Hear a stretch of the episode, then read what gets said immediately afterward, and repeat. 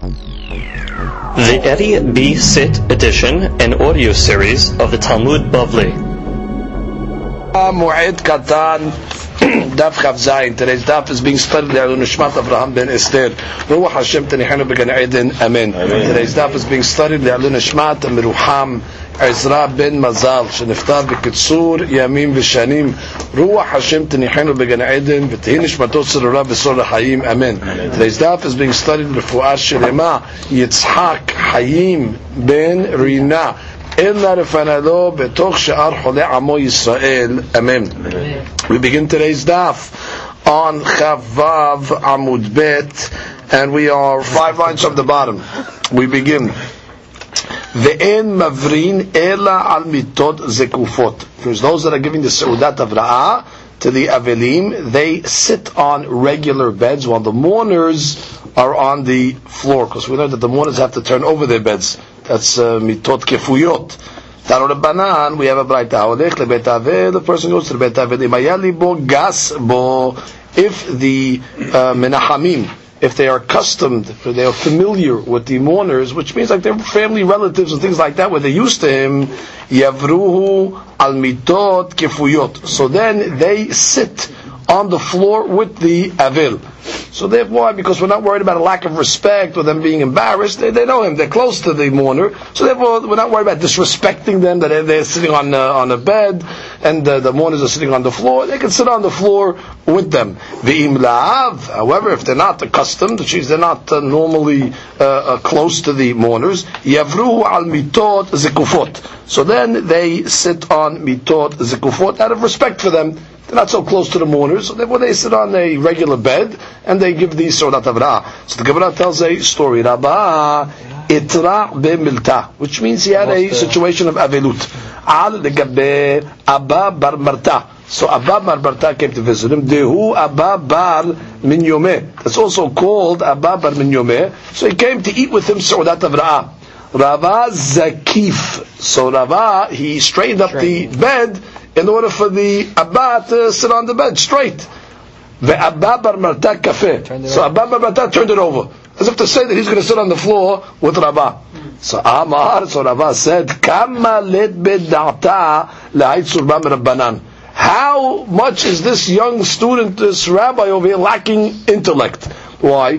Because it seems that this student or this Abba bar Minyumi was not so close to Rabba he was not considered gasba, and therefore Rabbah was saying you don't have to sit on the uh, floor over here. Adrabah. If the law is that you're not close, you sit regularly. So therefore, Rabbah knew what he was doing. Rabbah turned over the bed, right side up, so he could sit uh, uh when uh, uh, the, the, student didn't know what he was doing, he turned it upside down to sit on the floor with him. So Rabbah so he doesn't know uh, what he's doing because really, according to halakha, it's not gasba, so there's no uh, deed for him to sit on the floor. That's one way of interpreting the story. Others interpret simply that he didn't understand what he was doing. Stam. When he turned the uh, bed over, uh, he to sit on the floor, and Rabbah turned it right side up. Uh, he didn't understand uh, why he's turning it right side up, so he just turned the down again. So he said, what do you mean? He doesn't understand that he, he's allowed to sit on uh, mitah, zikufa. In any event, the Gemara continues. A person, let's say, is traveling. Okay, and as he's traveling, business traveling, that is, he hears Barmanan that one of his relatives passed away.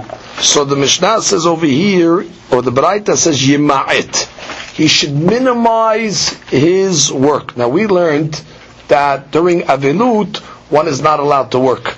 However, we said that during uh, the avilut, if it's davara aved, if it's going to cause a financial loss, so it is permissible. So then what's the hadush over here? The hadush, it seems over here, the guy's on the road. So he's saying he's on the road already, has all his merchandise out and things like that. So it's going to be davara aved. So therefore, if he hears on the road that he's now an aved, he can continue working and sell his merchandise. So the question is, everybody can do that. Not only a person's on the road. If it's davara avid, it's permissible for everybody. So that's the hadush of Tosafot says we're talking about ove abi ve'immo. Because when it came abi ve'immo, even davara avid is asur. And the hadush is over here. If it's abi ve'immo and he's on the road and he's not able to, to, to he's selling his merchandise, it's going to be davara avid. Here we make a special dispensation because the fact that he is uh, on the road. And the Braita continues, ve'im lav, which means uh, the first thing is yimait, which means he should try to minimize his uh, his uh, work. He stop working. But if he can, mean, if it's to cause him a great uh, loss. He's permissible to continue doing work with the group that's there, which means the group that came uh, out on the road with him. He's not going to work himself. He has a group with him. So the uh, Braita says he can continue doing work under that capacity. So the Chetayla, he should stop. If he can't stop because it's the Aved, Hadud should continue working. Got to get with the group that's with him.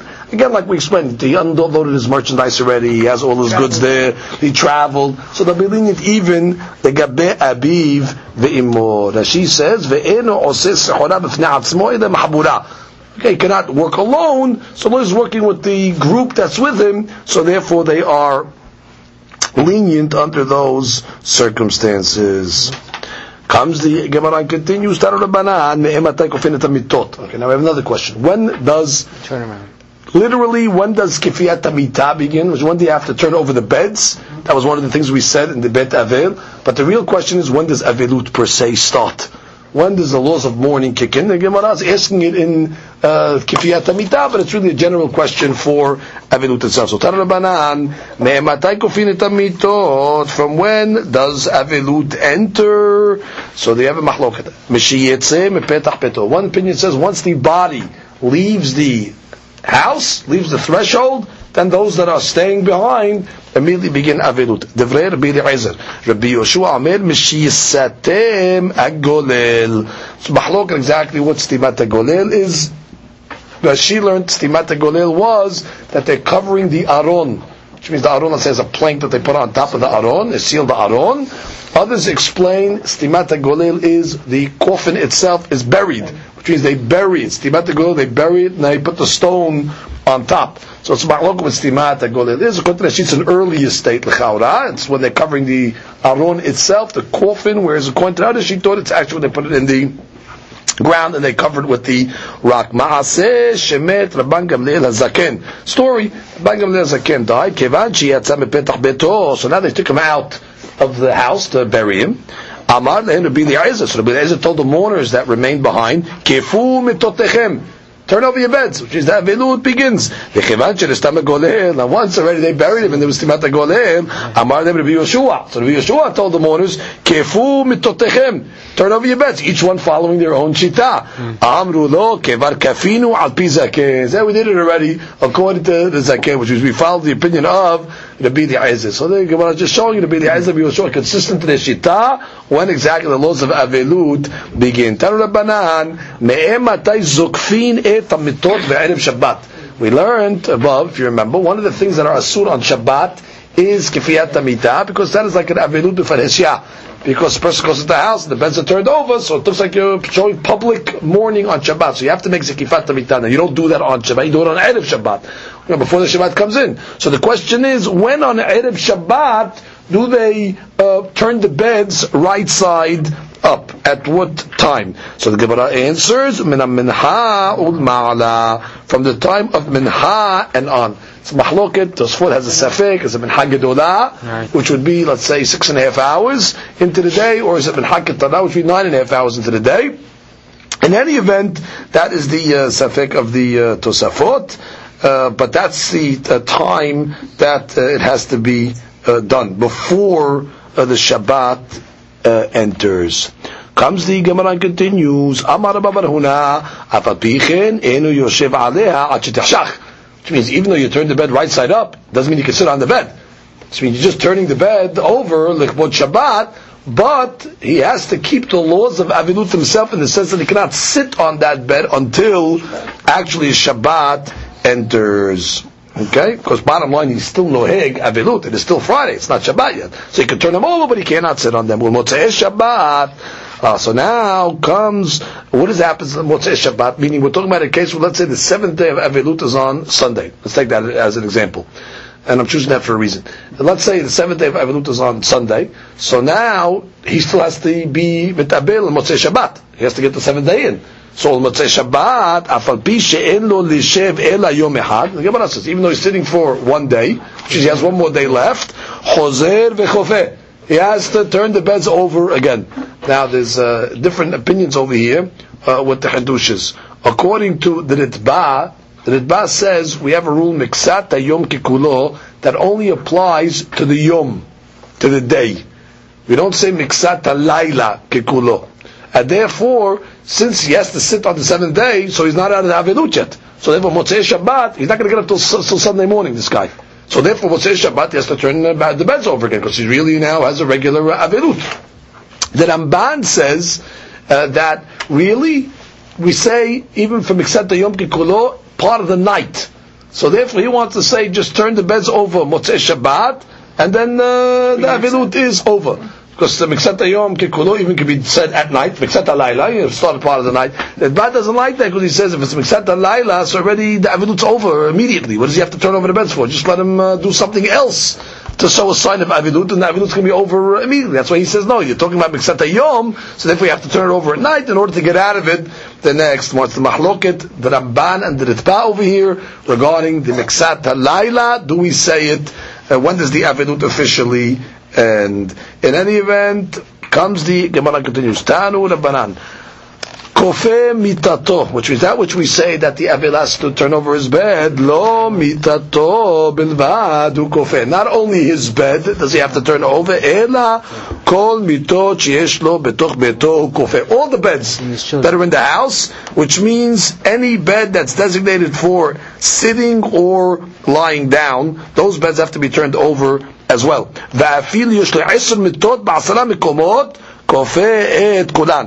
If he has 10 beds in 10 different places, which according to some facts, he even in 10 different locations, which he owns uh, different houses, all the, and he goes from them time to time, all these beds have to be turned over as well. Uh, uh, that's the dean of uh, Avilut. His beds or the whole house? The, all the beds in the house. All the beds in the house. Comes the Gemara and says, "Va'afilu hamisha ahin." Even let's say you have a case of five brothers, umet ehad. And so one of the brothers died, kulan kofin, which means all the other brothers have to turn their beds over as well. Which means the hadush over here is not only do the beds in the house of the niftar have to be turned over, but let's say these brothers are in their own houses. So the hadush is wherever these brothers are, even if it's not in the house where the niftar was, the beds have to be turned over as well. Okay?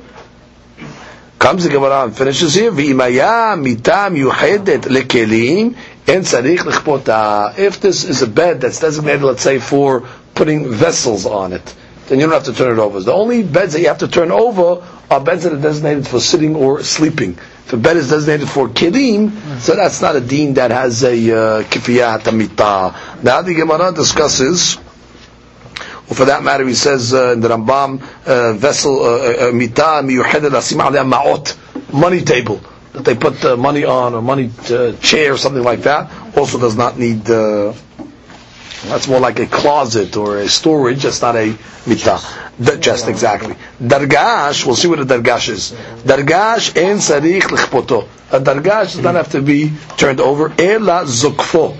Which means you just have to stand it up on its side. It's partial turning over. You have to turn the whole thing over. You just stand it up on its side. Rabban Shulgani Lomer, Dargash matir et karbitav. You just loosen its uh, loops or straps, karbitav, and that is enough. Vihu nofel me'elav. Which seems like this dargash, according to the way the rabbi understood it, a bunch of Gamliel, it's like a bed that has a mattress on top of it, and it seems it's being held uh, ropes. by ropes. So you just untie the ropes, matirit karvitav, like the straps, and then the mattress just falls to the ground. You don't have to turn over the actual bed. Okay? So that's Gemara is my dargash. Uh, what is indeed a dargash? Amar ula arsa de gadda. It is a bed of good luck. What does that mean? Look at that. She arsa de gadda, third line. Mitash miyahadim otal mazal tov. A certain bed that they would put in the house, a good luck uh, bed. You don't sit on it; it's just a decoration. אלא מייחדים אותה לשרות מזל טוב, על לשרות מזל טוב עליה. It, uh, so Mazal Tov will rest uh, on it. The uh, the Farshim over here explained that the word uh, Gad is uh, an interpretation of Mazal. For example, when uh, Gad was born, uh, Leah said, I'm sorry, uh, Bilha said, Vatomer ba Gad.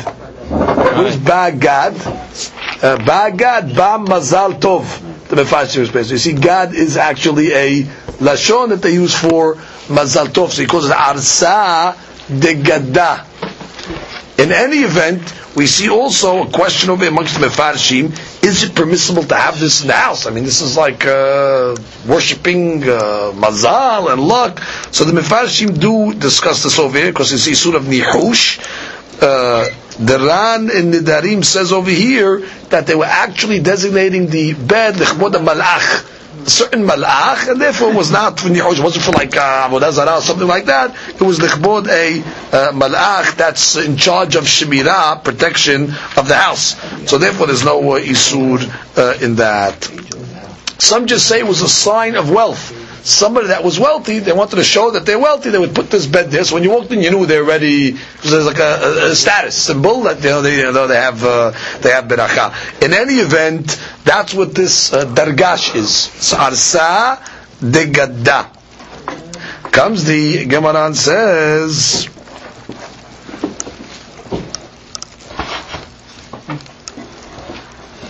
Now let's just uh, let's just discuss now what the mahloket is between Tanakama and uh, Rabban Shimon ben Gamliel.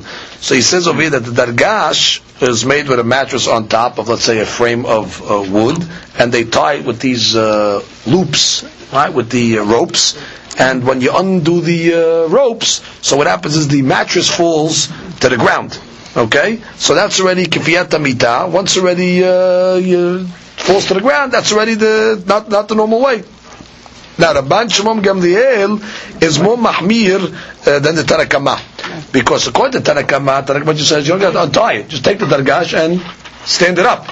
However, the Rabban Shimon says, no, you actually have to untie it till the mattress actually falls to the ground. So that's a uh, mahloket. At least that's way the Mukhe Yosef learns. The Ritba learns the opposite. He says the Bancho Gamaliel is coming to be more mekel than the Tanakama. He's just saying that you have to just take off the uh, the, the mattress, so to speak, but you don't have to flip the uh, dargash on its side. So that's a ma'aloka, what is considered a bigger uh, tirha. No, you leave it uh, straight uh, and horizontal, but you just have to undo some of the uh, straps. Whereas Tanakamaz Mahmir, you got to pick it up, you got to lift it, you got to put it on the side. Just ma'aloka rishonim, who's the Mahmir and who's the Mekel in this case. Comes the Gemara and says, now we have some questions. Amar le Rabbah. So Rabbah tells Ula. Now again, Ula is going to get all the questions over here because he's the one that explained to us what the Dargash is. He told us that it was the Arsa de Gadda. So all the questions now are being uh, uh, positioned to Ula, directed to Ula. Amar le Rabbah. Rabbah says, Ela me'ata gabe melech.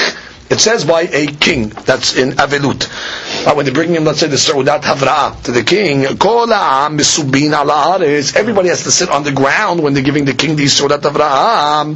Vehu mesev ala dargash and he sits on the dargash. So the Gemara says, "Miika midi da'ada idana lo utbine ve'ashtam utbinane," which is until now, even the king, as great as he is, would not sit on the dargash. That's not the way of kings to sit on the dargash. Now you're saying that it becomes an avil. Now all of a sudden he's going to sit on the dargash. This, this item was not designated for sitting, and therefore it's not uh, all of a sudden now that the king becomes an avil. Now he becomes worthy to sit on the dargash. Doesn't make sense.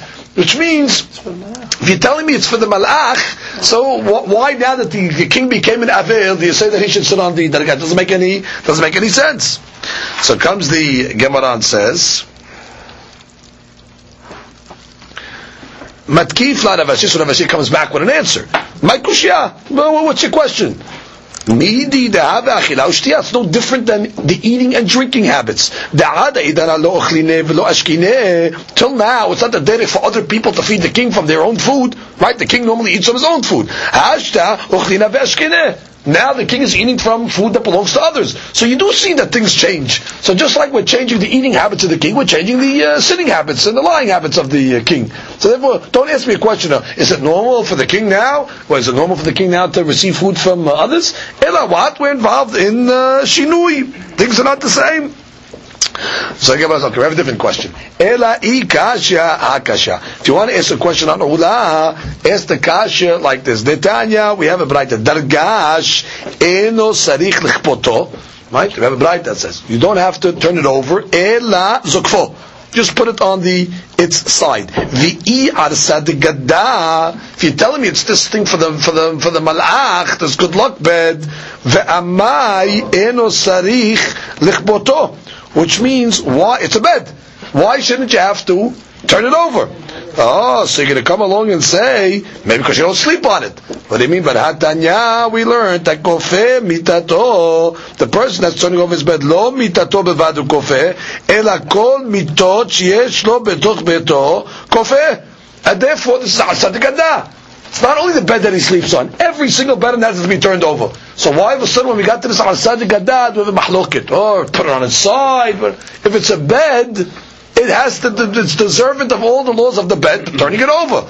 So therefore, the question on Ula is, how can you tell me it's a that bed of mazal? If it's a bed, it has the law of kiviyat you got to turn it over. We would give no dispensation of, you know, putting it on its uh, side. So the Gemara says, what are you talking? Oh my kashya. What, what kind of question is that?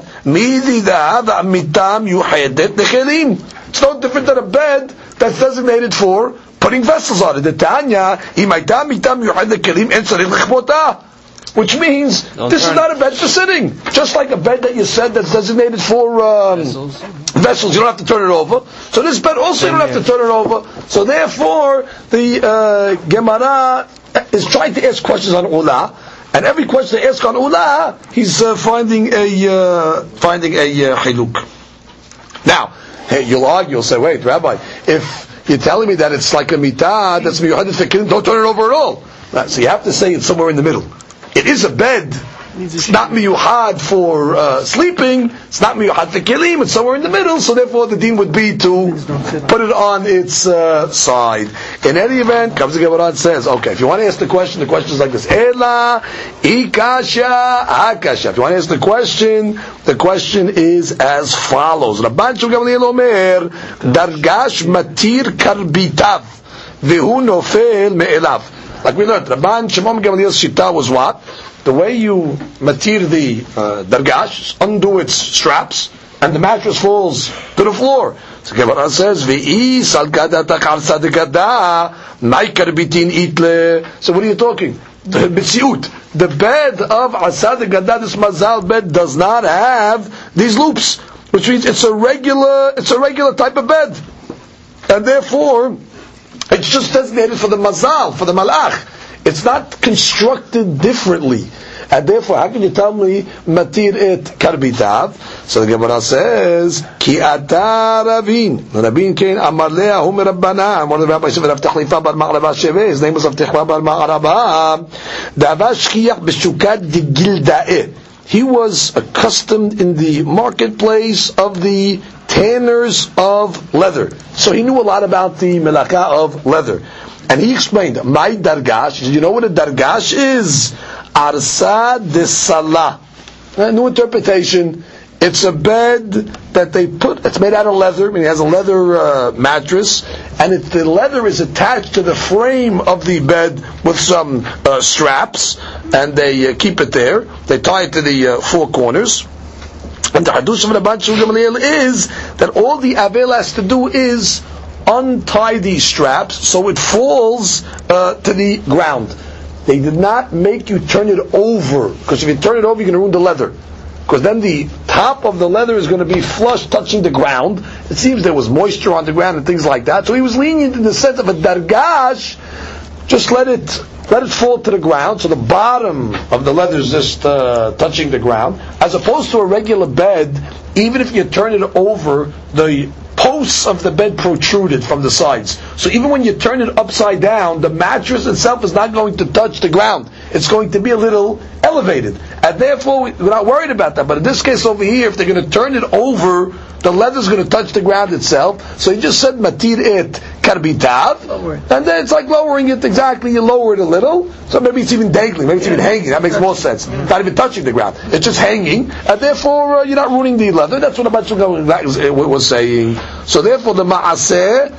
Uh, in conclusion, the interpretation of Arsad the Gadda is this leather bed. What about the other man there, man? He said just turn it. Why? Also to protect the leather. Why, why, why would he be more lenient? As as opposed to turning it uh, upside down. Maybe you'll ruin it. Again, Instead of because you're going to ruin untying it. It's also going to ruin it. Right? Itmar Nabe, Amar Bi Yirmiyah, Dargash, Mitocho. Which is what is Dargash? The Sirug. Sirug is the tying, uh, or the actually the weaving of it, because the leather is on a, is a woven on a woven ropes like. So Sirugo Mitocho. Right? Yes, you can see a picture of that actually. Uh, Right, I have it over here in the ArtScroll number uh, 28. You see a picture of the srug of the uh, of the ropes that are in the frame. Okay, 29 in the English. You see the picture of the ropes. 29 or 26? First one is 26. Okay, I'm looking at the dargash. Da siruga al gabba. So basically, what the difference is over here, the leather bed, which we're calling outside the salah, its weave is inside the frame. Masha'enkin, on the regular bed, the weave is on top of the frame. Uh, it's the opposite pictures actually. In 31 you see the salah, and in 28 you see the regular bed that is uh, woven from on top. Oh, very good. And our picture books over here, on the Ma'or, on 104 you see the salah. Okay, you see that leather uh, weave that goes in the bed itself. And uh, 105 is mitas siruga al gabba. That's actually on the uh, Leather spread on the bed. the Leather is spread over the frame. Okay, so that's the different type of bed. So again, itbaname amar Rabbi dargash sirugo mitocho mita siruga al gabba. Comes the Gemara continues.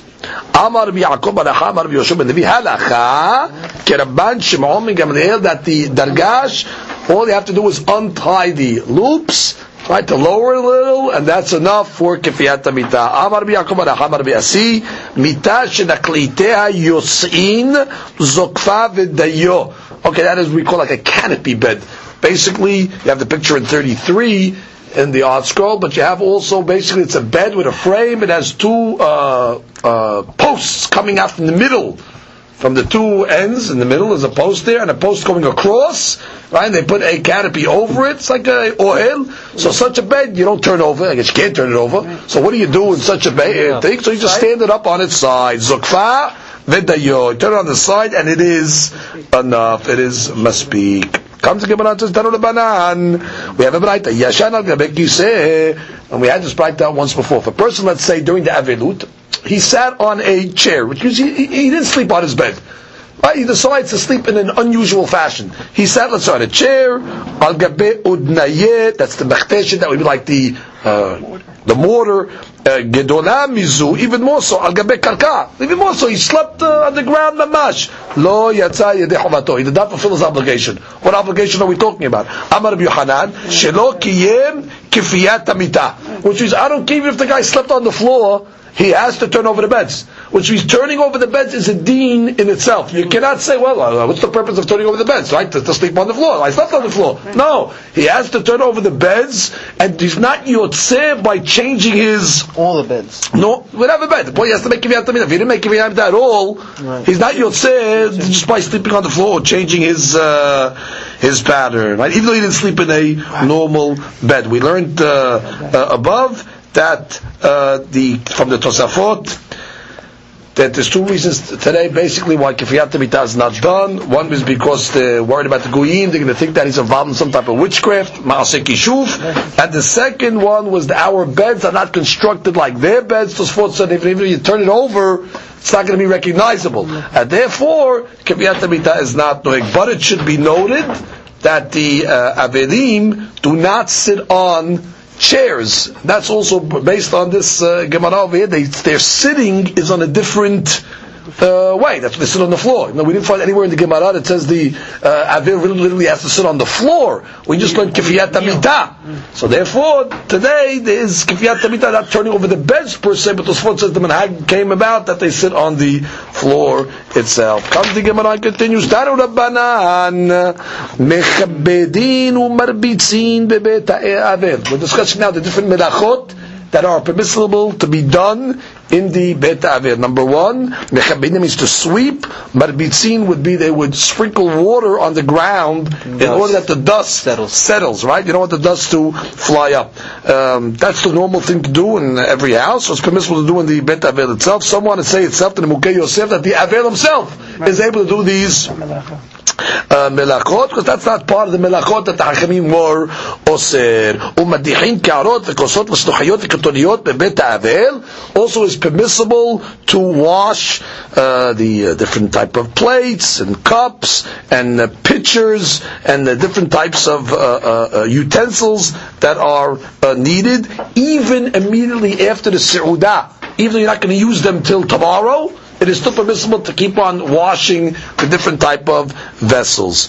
Ve'en mevi'in et hamugmar ve'et habesamim levet ha'avel. However, they do not bring the mugmar. Mugmar was like besamim that they used to put over the coals, and they used to burn the coals, and then it would like bring a fragrance, bring a uh, uh, incense, like a smell. So that's not ra'ui to bring to a bet avil because it's ta'anug. It's uh, pleasurable. So the Braita says they don't bring it to the uh, Bet uh, Avil. What was the reason why we don't want to have uh, Ta'anug in the Bet Avil? We learned it on yesterday's daf because it's somebody ta'ayin on the people. The people are going to say, look at this guy, he just lost a loved one and uh, he's enjoying himself. Just like we said why the Avil cannot put a child on his lap during the time of Avilut because the people are going to say, well, he just lost a loved one, now he's uh, enjoying himself. So therefore, they want to say the same thing why this Mugmar Biasur. Ini we have a contradiction. Ve'ha tane bar kapara en mebarchin lo al Mugmar v'lo al besamim bet Avil says that we do not make a beracha on the besamim or on the mugmar that's found in the bet avel. So the Gemara says baruche hu de lo mevarchin. Yeah, we don't make a beracha on it. Ha atuye maitinan.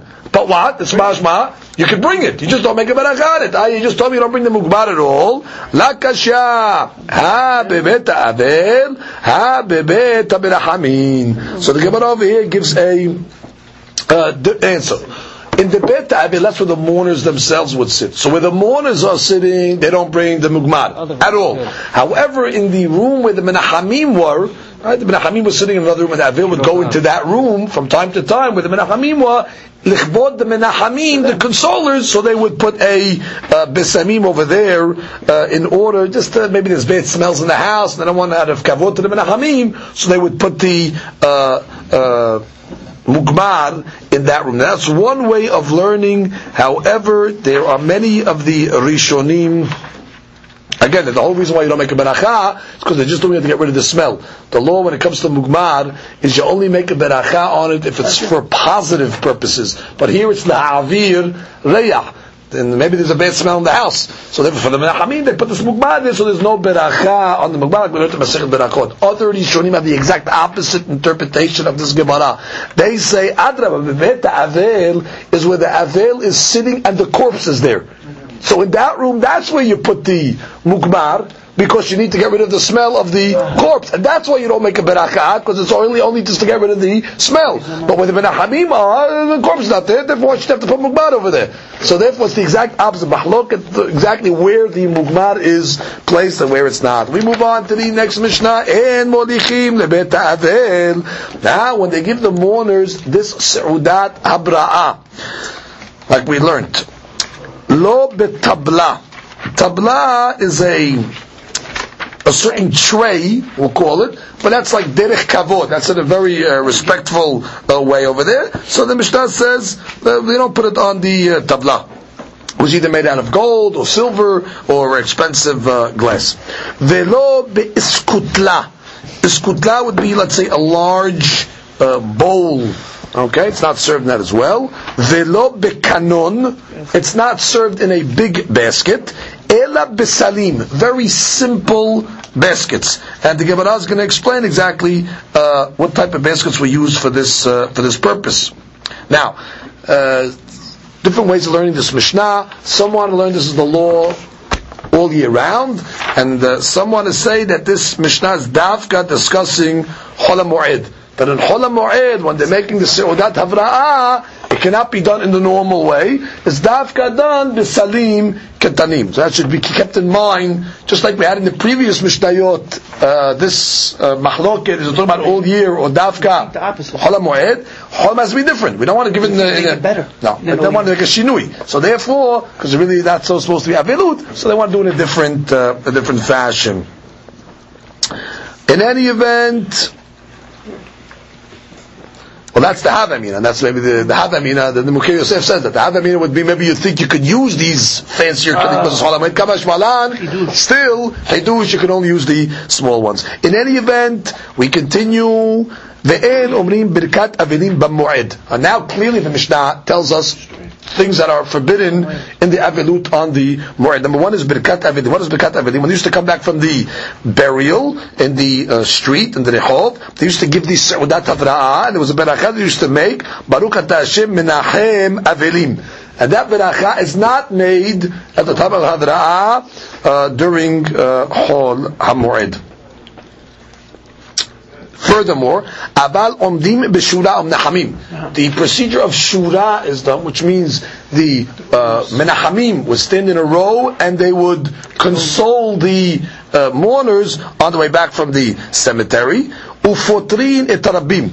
Uh, different interpretation what this means. Some say that right after the Nihum, the mourners, they let the uh, Menachamim go, which means they poter them, they let them go miyad, which means to go uh, to go home. They exempt them. That she says, "Shomrim lo Menachamim lechu lebatechem." That's it. Uh, go home. They don't have to. Uh, they don't have to stay.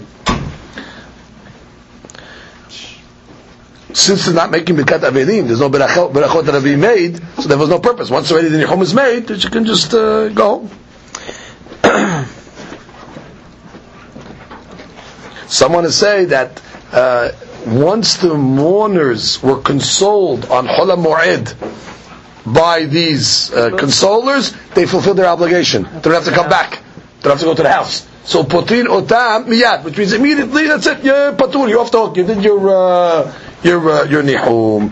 And manichin etamita barchov, which means on Hola Moed they do not place the coffin in the street. Uh, this is talking about over here that even let's say in a case where you're allowed to eulogize, for example, a tamid hakam that passes away in Hola Moed is permissible to make espedim. However, they do not leave the coffin in the street, laspidot, to make the funeral. We'll see why. Shelo largil et ha'esped. We don't want to make espedim accustomed during these days. Which means if you're going to make a esped in public like that in the middle of the street, people might come to eulogize people that are really not supposed to be uh, eulogized, and therefore the tamid hakam, while you do make a esped, but not in the uh, public, not lehargil et anashim. Should be quick. Right? Basically, it's a quick, uh, quick situation. Velo shel nashim le'olam mipnei kavod. Never do they leave the nashim uh, in the rehov to make the hesped at all. That's the yan of kavod. The issue over there is they're concerned that the lady might have some dam nida that might be flowing from her body, and that'll make the tachrichin all soiled, and that would not be kavod for the lady. They were. Right? Oh. They were talking about over there was revealed. Right? But at least the tachrichin, yeah, it was revealed. So therefore, it's, it's, it could lead to something that's not uh, mechubad. So therefore, it was asur for the ladies always. Comes the Gemara and says, Tanu Rabbanan, we have a braita. Barishona. Originally, Hayu Modichim Bebet Avel, they used to bring the Seudat Avra'ah to the Bet Avel. How? Ashirim Bekalatot, Shel Kesef V'Shel Zahav. The rich people, they used to serve the Seudat Avra'ah with gold or silver bowls. Ba'aniyim B'Salem Nesarim Shel Araba Kerufa. They- would come with uh, palm branches of, you know, uh, peeled or uh, what does he call Twigs made out of twigs, cheap, uh, cheap baskets. That's the point, yeah. Of uh, the willow uh, willow branches. Vayu anim mit paishim. The anim were embarrassed. After all, the rich guys coming uh, to make Avra with these gold vessels, and they have these uh, willow branch uh, vessels. Hitkinu, so they made a takana, שיהיו הכל מביאים בסלי נסרים של ערבה כנופה בפני כבודת של עניים. That's it, they standardize the kelim for the, uh, for the סעודת הבראה, not to embarrass the עניים, everybody has to use the same cheap vessel. תנו רבנן, בראשונה היו משקים בבית האבל, when they used to give the food to the אבלים in the בית האבל, originally עשירים בזכוכית לבנה. The rich people would be served in, let's say, very fine uh, glass. Va'anim sevu'ah. Whereas the poor people would have colored glass. The reason is because the rich man, he has good wine. And therefore, he doesn't mind that everybody sees what's in the glass. So it's clear glass. That's zichuchit levana. But she'ekin, the ani, he doesn't have uh, such a good wine in there. So to cover it up, they would serve it in, and the water can have wine. They would serve it in, uh, like a, uh, Colored. colored uh, colored glass. So the Gemara says, "Vayu aniyim mitbaishin." Like the mourners were uh, were embarrassed. So what happened? It kinshu akom mashkim suchit sivua lepnei kevodan shel First aniyim. meal. That's it. So that Torah. So everybody has to use now colored glass in order not to embarrass the aniyim. There's a pasuk that says tenu shecha leoved veyayin lemare nefesh, which means they would give wine dafka to the mourners because the wine would settle them down. Okay, and they made the takana. Everybody has to use the colored glass. Barishona hayu megalin pene ashirim umchasin pene aniyim at the uh, funeral, they would reveal the faces of the Ashirim, which means you could see them. You could see the body itself at the funeral. The reason why they did that was in order, they would see somebody that looked uh, robust, was healthy and fat and big. They would say, look, if such a person that he was so uh, healthy, and what? He died, so that would give a musar to everybody else. Mashiach. Mashiach, when it comes to the aniyim, eh, the ani doesn't look, uh, he's skinny, he's famished, and therefore they would, uh, at the funerals, they would cover them up. So the ani were getting embarrassed. So the Gemara says, "Mepnei shayu mushharim penehem mipnei batzoret." Their faces were blackened because of famine. Vayu anim mitbaishim. The anim were embarrassed from this. Itkinu shu mechasin pnei akom nekodat shel anim. Again, standardized, everybody's covered in order not to embarrass the poor people. Comes the Gemara continues, Barishona Yumotzina Hashirim Bedargash. Originally, the rich man, they used to bring them out when he died on a dargash. That's a fancy bed, right? The leather beds. V'aniyim bichliba. That's a, a cheap bed made like a uh, ladder, just with slats and wood. Vayu anim it baishim, and the anim obviously got embarrassed. It Hitkinu shiwakol mutziin bichliba. New standardized. Everybody has to go out with this. Kichlicha, sorry, bichlicha, this type of uh, bed, mepnei kevodan shel aniyim, out of respect to the aniyim. Correct, bichlicha. Barishona, hayu manichin et המוגמר תחת חולה מעיים מתים. But Menan, if somebody had חולה מעיים, that's he had intestinal problems, the body would smell, uh, especially after the mitah, so therefore they would put mugmar underneath his body in order to get rid of the smell. So what happened? והיו חולה מעיים חיים מתביישים. The people that were alive that had intestinal problems, they were getting embarrassed because they knew one day everybody's going to know that they had intestinal problems. They kept it to themselves. Now when they die, they're going to put the mugbar underneath. They're going to say, oh, that guy had intestinal problems. It's a musha. So what did they do? התקינו שיהיו מניחים תחת הכל מפני שכבודן של חולי מעיים חיים. So now under every Everybody. mat they put this mugmar out of respect to the חולי מעיים that were alive. But Ishanayu Matbidin Takadim Nidot Metot. When a Nida, a lady that was Nida died, so everything she touches, it comes in contact with is Tameh. So therefore, what they would do, the custom was when they would bring her out, they would take all the vessels with her that were Tameh, they would dip it in the mikveh. Vayu Nidot Hayot Mitbaishot. So the ladies that were Nidot, that were alive, were embarrassed. So where are they uh, embarrassed over here? Which means that if they're going to die, uh, Eh, eh, you know, and like this, so everybody's going to know that tumah when they would, when they die, it's embarrassing, and therefore, what they made in the takana?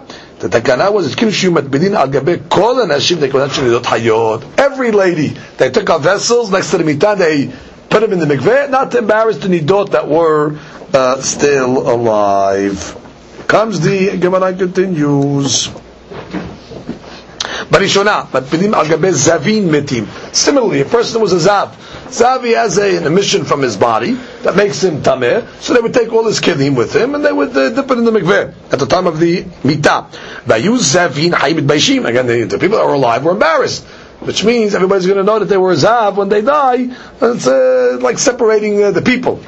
התקינו שיהיו מטבילים על גבי הקוד, וכהן ששמים חיים. Again, they made a takana, every man that died, they took uh, all the kelim, and they dipped all the kelim, not to embarrass the people that were zavin, hana, they were alive.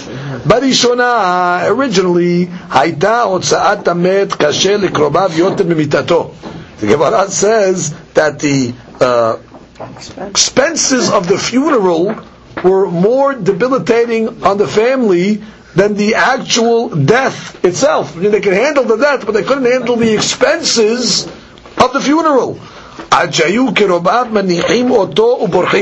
The family would just buy the shrouds, leave the body, and run. She, they couldn't afford the uh, the prices. Until Rabban Gamliel came along. It seems uh, that the rich people they would spend thousands of zuzim on tachlichim, and the uh, the poor guy couldn't uh, couldn't afford anything, so we just leave the met and run away. So who solved that dilemma? The Rabban Gamliel. What happened? V'nahag kaluto responsible. He belittled himself. How? V'yatza bichli pishtan. He put in his will before he dies, he wants to be buried in a very cheap tachrichin, mm-hmm. kli pishtan, flax. V'nagu ha'am harav latzeh. Once they saw that Rabban was a very rich man, if he went and he lowered his kavod to be buried in very simple tachrichin, so now he set the standard, and now everybody, rich or poor, now uh, were able to be buried uh, with dignity without having to worry about the expenses. Comes the Gemara and says that the people in the following generations took it a step further to the better. Amar papa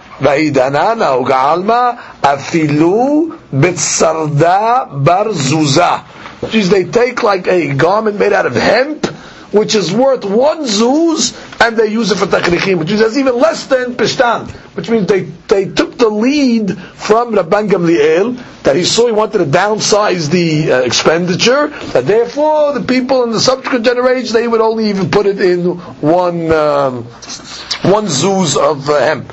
You see from over here, from the Gemara, the Gemara that we just mentioned, how the Hakamim were concerned about the plight of the poor people. Which means they did not have an attitude and say, well, listen, you know, they're poor, they have to know that they're poor and we're uh, rich, and that's their, uh, that's their plight, that's our uh, benefit, and we earned our money honestly, and therefore we can do anything we want. See, on the contrary, see, the Hakim were concerned about kivodam sh'aniyim, and uh, therefore uh, the funerals got out of hand.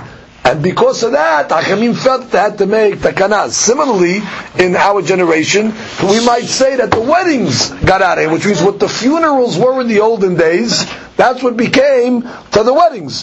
Which means that they became so exorbitant to make a wedding, and obviously the people that are aniyim are embarrassed, and they have to struggle. And therefore, some of the great Hachamim throughout the generations did make takanot. Hatam Sofer was known for the consumptionary laws that he made, exactly banning different type of exquisite foods that cannot be served at the weddings. And he actually uh, listed a menu that can be served, uh, everybody, rich or poor, in order to make it uh, uniform, that there should not be pressure. The Ta'anim should feel that they are, uh, Shalom, being embarrassed or slighted. Gemara continues.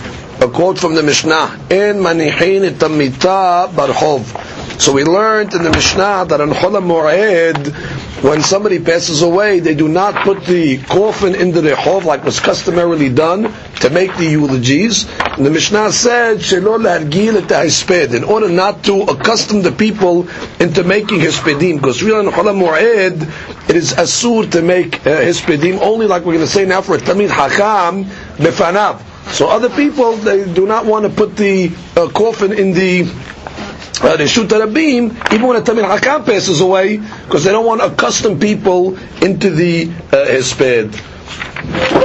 Others want to say, the Ran wants to explain over here, because they don't want the mourners to come to excessive crying. If they put the coffin in the public domain, it would cause them to have excessive crying and it would mazik them, it would physically harm them, and Yom Tov mithalil bekach, and it would ruin their uh, Yom Tov, which is the uh, holiday. So comes the Gemara and says, Amar Papa in mo'ed bifnei talmid hakam which means there is no mu'ed. The mu'ed is overridden when it comes to a tamid hakam, which means that if a tamid hakam passes away on the chola mu'ed, they eulogize him nonetheless. V'chol sheken Hanukkah upurim.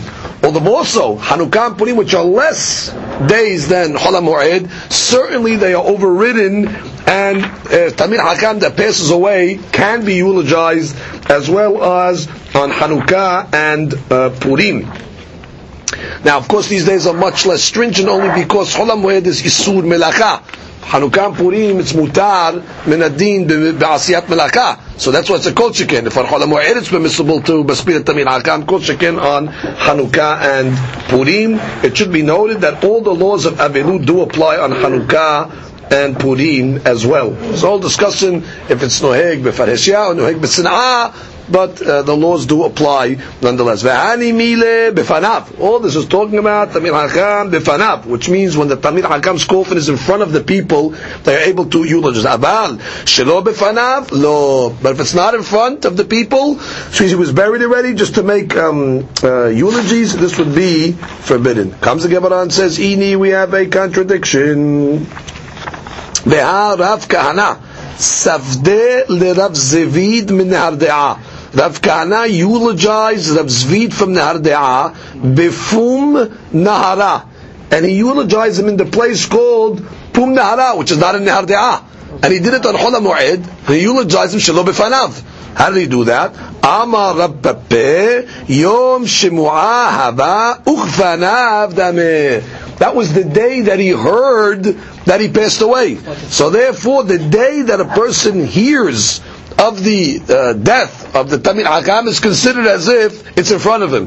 That therefore it was uh, permissible. The Rashi in the Ktav Yad just tells us the locations over here. That Rav Zvid died in Nahar and Fum Nahara Lahok Hayam Misham. That's Rashi in the Ktav Yad. So he says, Yom Shemua, Shebat Shemua Bo Bayom Shemit. Right? The news came that day that he had died. Amar Ula. Ula now is going to explain different terminologies that are used in Pesukim and what the terminologies mean regarding uh, mourning and eulogizing. So the Gemara says, Amar Ula, Hesped, when the Pasuk uses the word Hesped, it refers to alev. That's a way of uh, mourning or grieving when one pounds on his heart. He bangs on his heart as a sign of grieving. Dichtiv, like the pasuk says, al shadayim sofedim, which means they eulogize on their shadayim, shadayim literally on their bosoms, which means they bang their chests at the sign of uh, mourning. This is uh, talking about uh, the prophet was telling the ladies at the time when there was Jewish calamity, al shadayim sofdim, that they should, uh, you know, show their grief by banging on their chests, and that's what it means over here. That when it says hesped, it refers to al lev. Tipuah, when it says the word tipuah, which means in the Mishnah. Sometimes it says, like we're going to learn in the next Mishnah, it uses the word mitapehin. What is that referring to? Biyad. That refers to when one claps, bang their hands against each other in a sign of grieving as well. Kilus, when the hakamim of the Tanaim, when they use the lashon kilus, this refers to beregel, stamping or stomping one's feet. So therefore you see there's different terminologies, different way of grieving. Banging on the heart, uh, clapping the hands, or stomping the feet. Um, Taru we have a Braita, Hamikales, somebody that's involved in kilus, which means stamping of the feet, Lo yikales besandal, he should not make kilus when he's wearing a sandal, Ela bimin'al mipene sakana so the simple explanation is the sandal is not a well-fitting shoe. It's a sandal. And therefore, the concern is if he's going to bang, it might fall off. And then he's going to end up banging his foot, he's going to hurt himself. So therefore, a mikales lo yikales besandal, but he should do it with a min'al. Min'al is a more fitted leather shoe which can protect the foot. Others explain the exact opposite, that the sandal is more uh, uh, safe. Why? Obviously. Because the concern is over that when one bangs, there might be a rock on the ground, and the rock might penetrate the bottom of his foot. A sandal, the sole of the sandal is made out of wood. And therefore there's no concern. If you're going to make a kilus banging on the wood, so the wood is going to protect the bottom of the foot. Where a leather shoe, the leather is soft, and therefore if there's a rock on the ground when you're banging, so the rock has will penetrate the bottom of the sole, and therefore it's a mahlokin, which is better, the sandal or the uh, min'al. Comes the Gemara and continues. Amar Yohanan. Rabbi Hanan says, Avel, the mourner, kevan rosho, once he nods his head, shuv en minahamim rashaim lishev etzlo. So then the consolers should not sit by him anymore. They should get up. Now what is this referring to over here? So there's two interpretations of what this means. The whole purpose of the nehama, of the consolation process, is to get the uh, avel to accept what happened to him.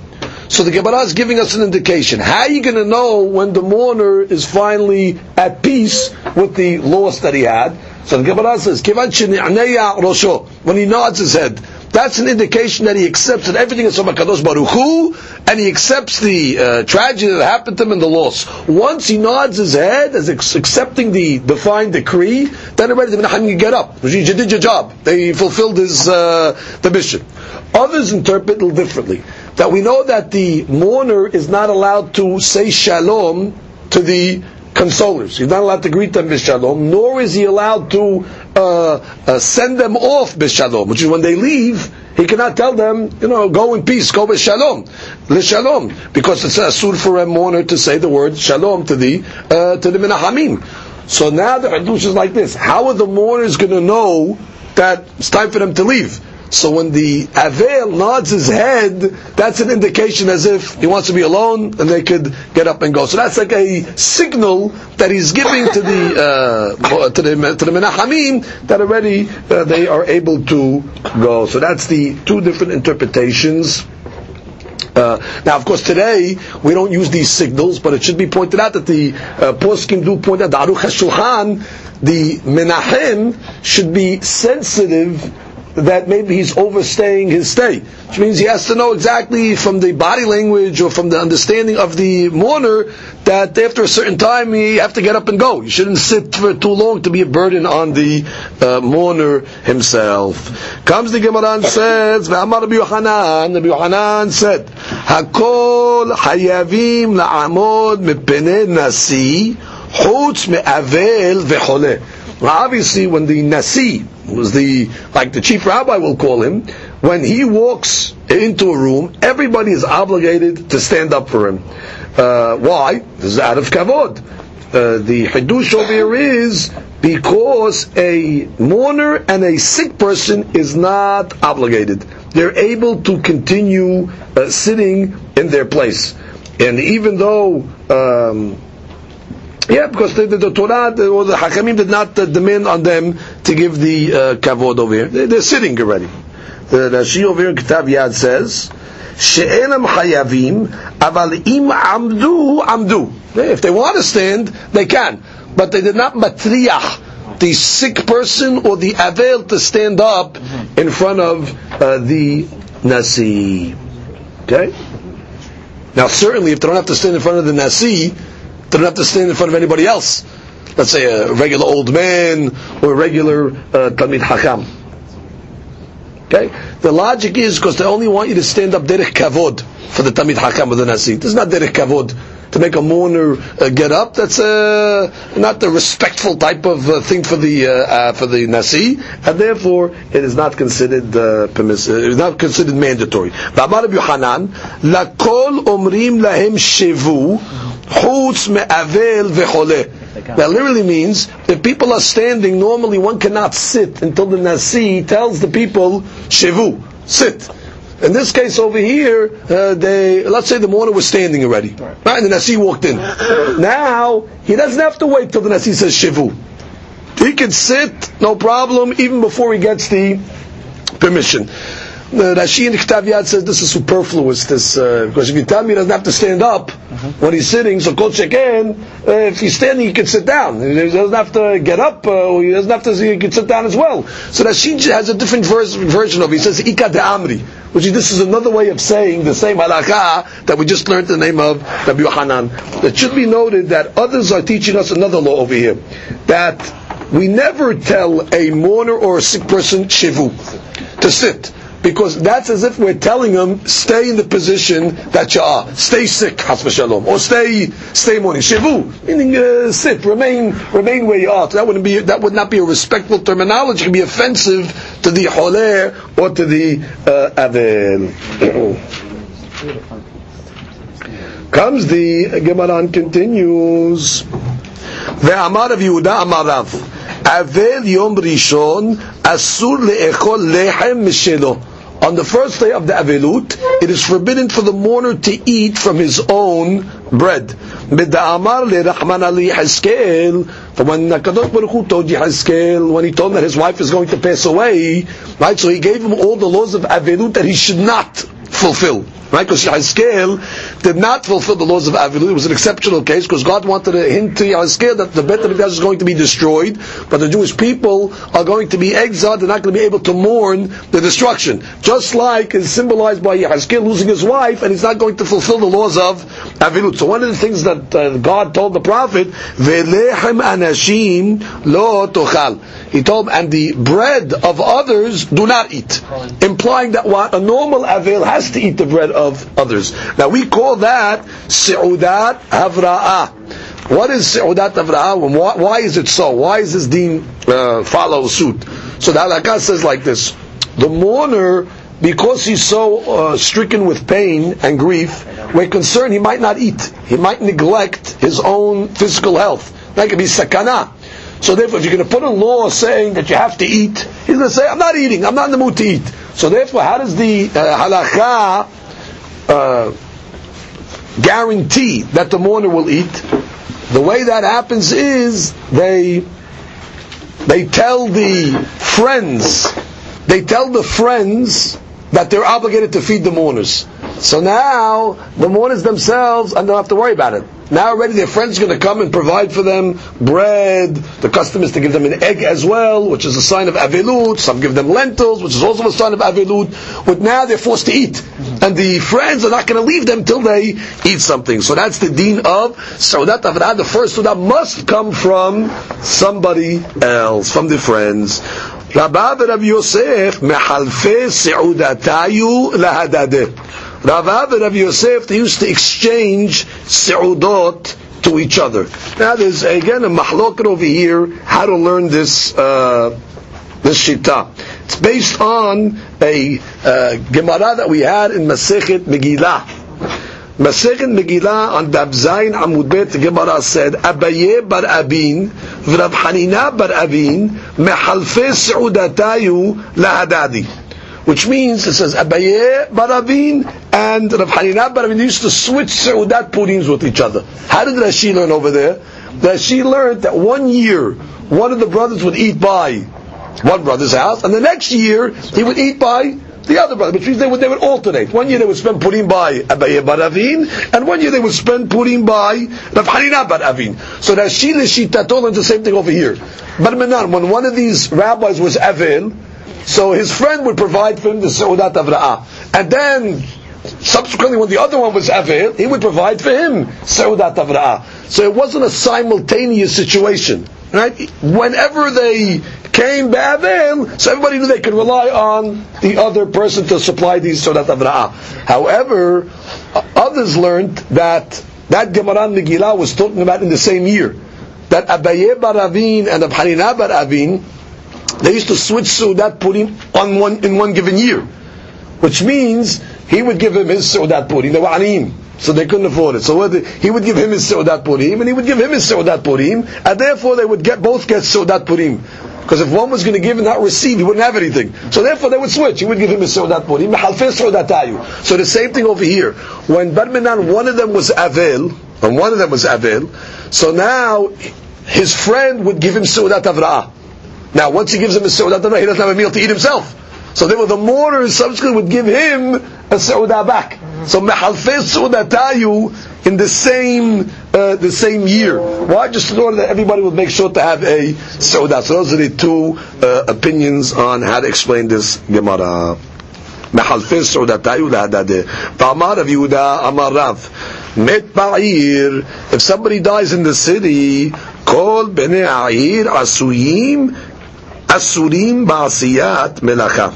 All the people in the city are forbidden to do melacha.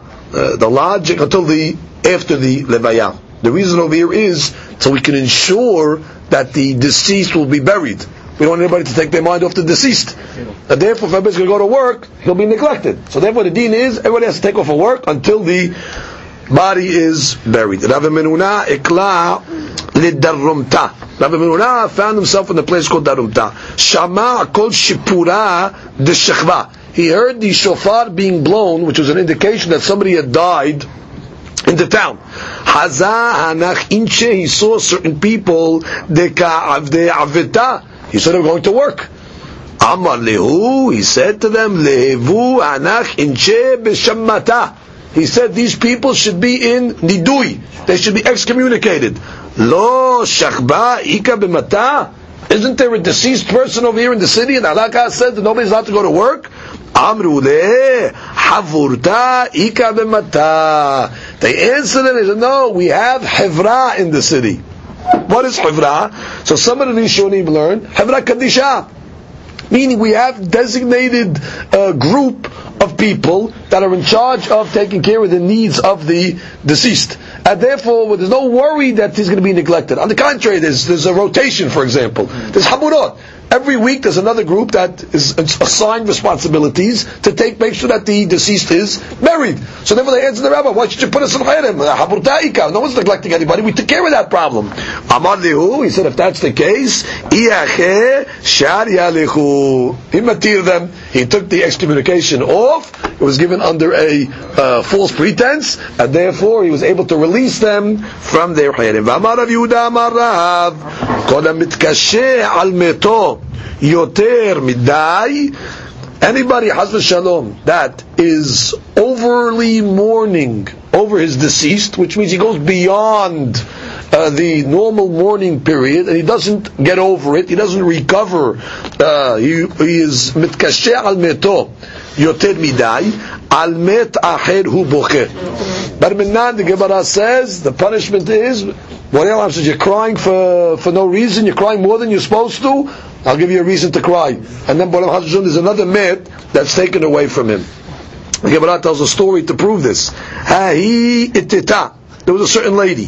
Dehavat deravuna she was in the neighborhood of Rav Huna. Havula, she had shiva'a bane. She had seven sons. Met had minayu. So one of the sons died. Havat kabachya bitirta. And she was crying excessively. She was over the, the normal amount. Ale, over him. Shalach la Rav Huna. So Rav Huna sent her a message. Lo ta'avde hacheh. Do not do this. This is dangerous what you're doing. I mean, you have to get over it. Lo ashkeha be. She did not listen. She continued to cry. Shalach la. So the rabbi sent her a message. Itzaitat mutav. If you listen to my instructions, be good. Ve'ila savit zavdata le'idach. Which literally means if you're not going to listen, you should go and prepare the, literally the luggage, zavdata is like the suitcase, for the next one. Which means go prepare the takrichim, go prepare the shrouds for the next son. Meet. And sure enough, the next son died. And she still did not uh, learn the lesson. She was overly and excessively mourning. Umid kulehu. Until all her children died. Amar la timus zavata lenafshech. You might as well prepare the luggage for yourself.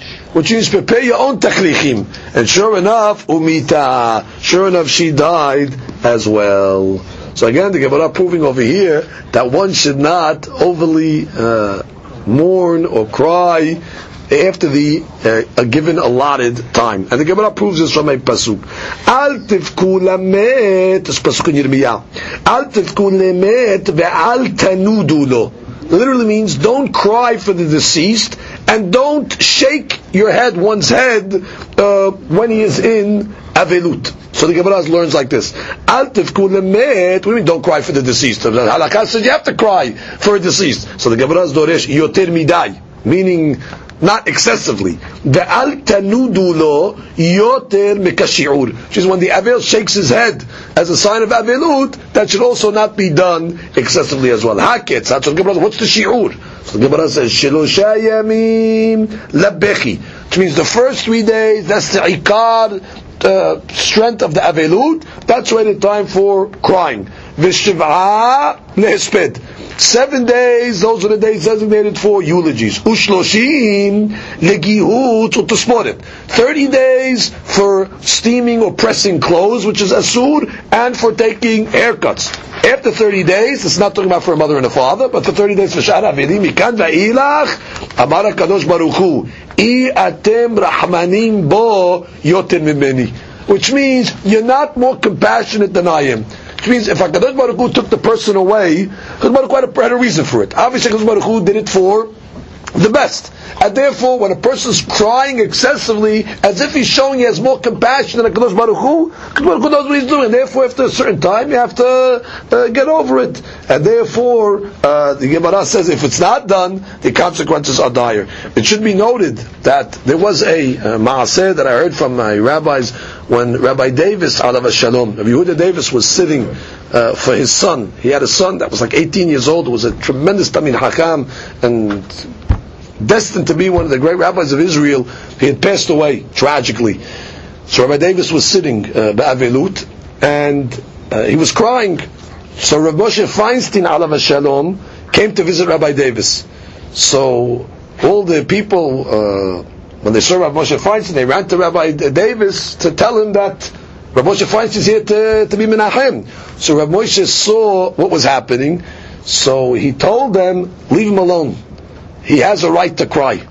Which means Rav Moshe was trying to teach them, or understand the story, that on the contrary, that's what the Avilut is. This is the week where he's supposed to be crying. Never, don't interrupt him. This is the service of the Avilut. Let him cry. This is uh, part of the process. Like the Gemara says, Shlosha Yamim Bechi. The first three days is for Bechi. But after that, that person has to come to grips with the emunah that he has and accept the Gezerah Kadosh Baruch Hu.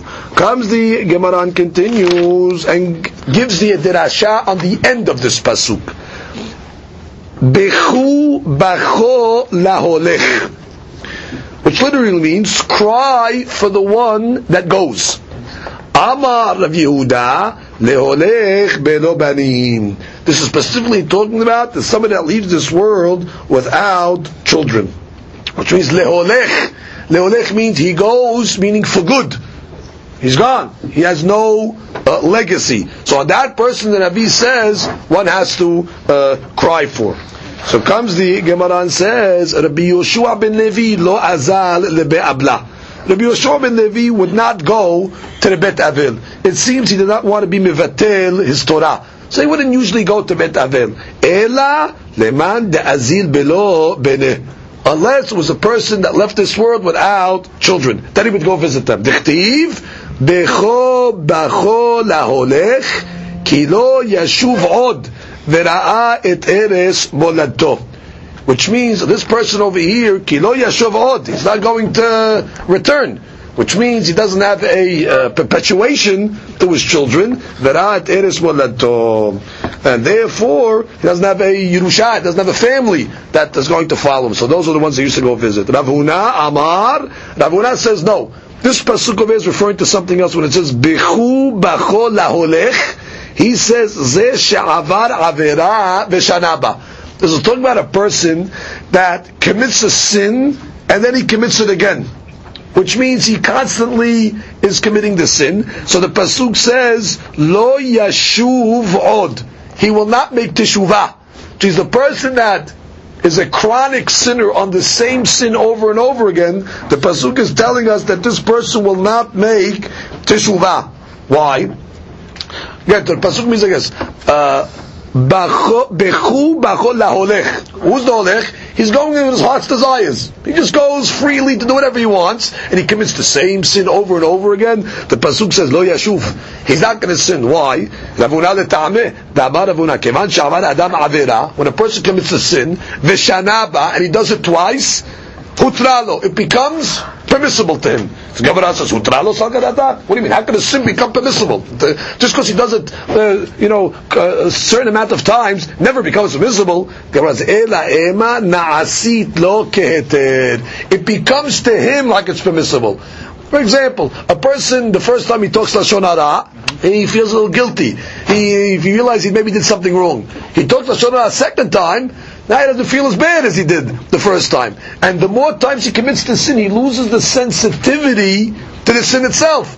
And all of a sudden, after a certain amount of time, he becomes numb to the sin in totality. Now, mutar, he can speak it without any, any guilt at all. And that's what he's saying. That when the person goes freely and commits the same sins over and over again, he loses that feeling towards that sin, and then it says. Now, if a person thinks he's doing something that's mutar, so they can't make teshuvah. Person is only going to repent on something that he thinks he's doing wrong. But if he thinks Na'asit lo ke'eter, it's permissible. And the Gemara in other place goes even further and says that after a certain while it becomes a mitzvah, which he's already he thinks what he's doing is is proper, and it's it's it's, it's, it's a mitzvah to do this uh, behavior. Comes the Gemara and continues, Amar Rabbi Levi, Avel, a mourner שלושה ימים הראשונים, יראה את עצמו כאילו חרב מונחת לו בין שתי ירקותיו. the mourner should uh, look at himself the first three days of the Avelut as if a cherev, as if a sword is between his legs. And someone is saying, the Grisav Derif ben Ketefav, between over his shoulders. What's the explanation over here? The explanation the Mefarshim says like this. Based on the Gemara on Shabbat. It says in the Gemara Shabbat Kuf Vav, Ehad min ha'achim shemet, yid'agu kol ha'achim kulam if one of the brothers dies in a family, all the brothers have to be concerned. Which means whenever there's a death in a family, there's going to be death tadin on that family. Which means now already the books opened up on that family. And therefore everybody has to be scared in the family. This is that's not over. Maybe this is just the beginning of a gezerah. So the Gemara is saying that the first three days, that's when the judgment is most severe. So therefore the mourners have to picture themselves that there's a sword over their heads that maybe Barminan the Gezerah is going to continue on the family. So have to be very scared. Then the Gemara says, Mishtosha al Shiv'a, from three to seven, Ke'ilu munachat lo kenegdo bekeren zavit. So it's not such so severe anymore, the danger. Then you already have to imagine that the sword is, let's say, uh, prepared for them at the corner. Means when they're going to walk down the street, they turn the corner, the sword is there to get them. But it's not over their head, so therefore it lightens up. However, it says mikan va'ilak, which means after these seven days, ki'ilu overet kenegdo bashuk. Now already it's not close to them. Now already it's in the marketplace. It's further away from them, but still they have to be concerned. Uh, that's still farther away. But, they, but then what is, what's the purpose of this uh, musar of the Gemara? He should be humbled. He should be muchnauj. When there's a gezerah of avilut on a family, that's in order to humble them, in order to make uh, the proper uh, teshuvah. Baruch Adonai le'olam. Amen ve'amen.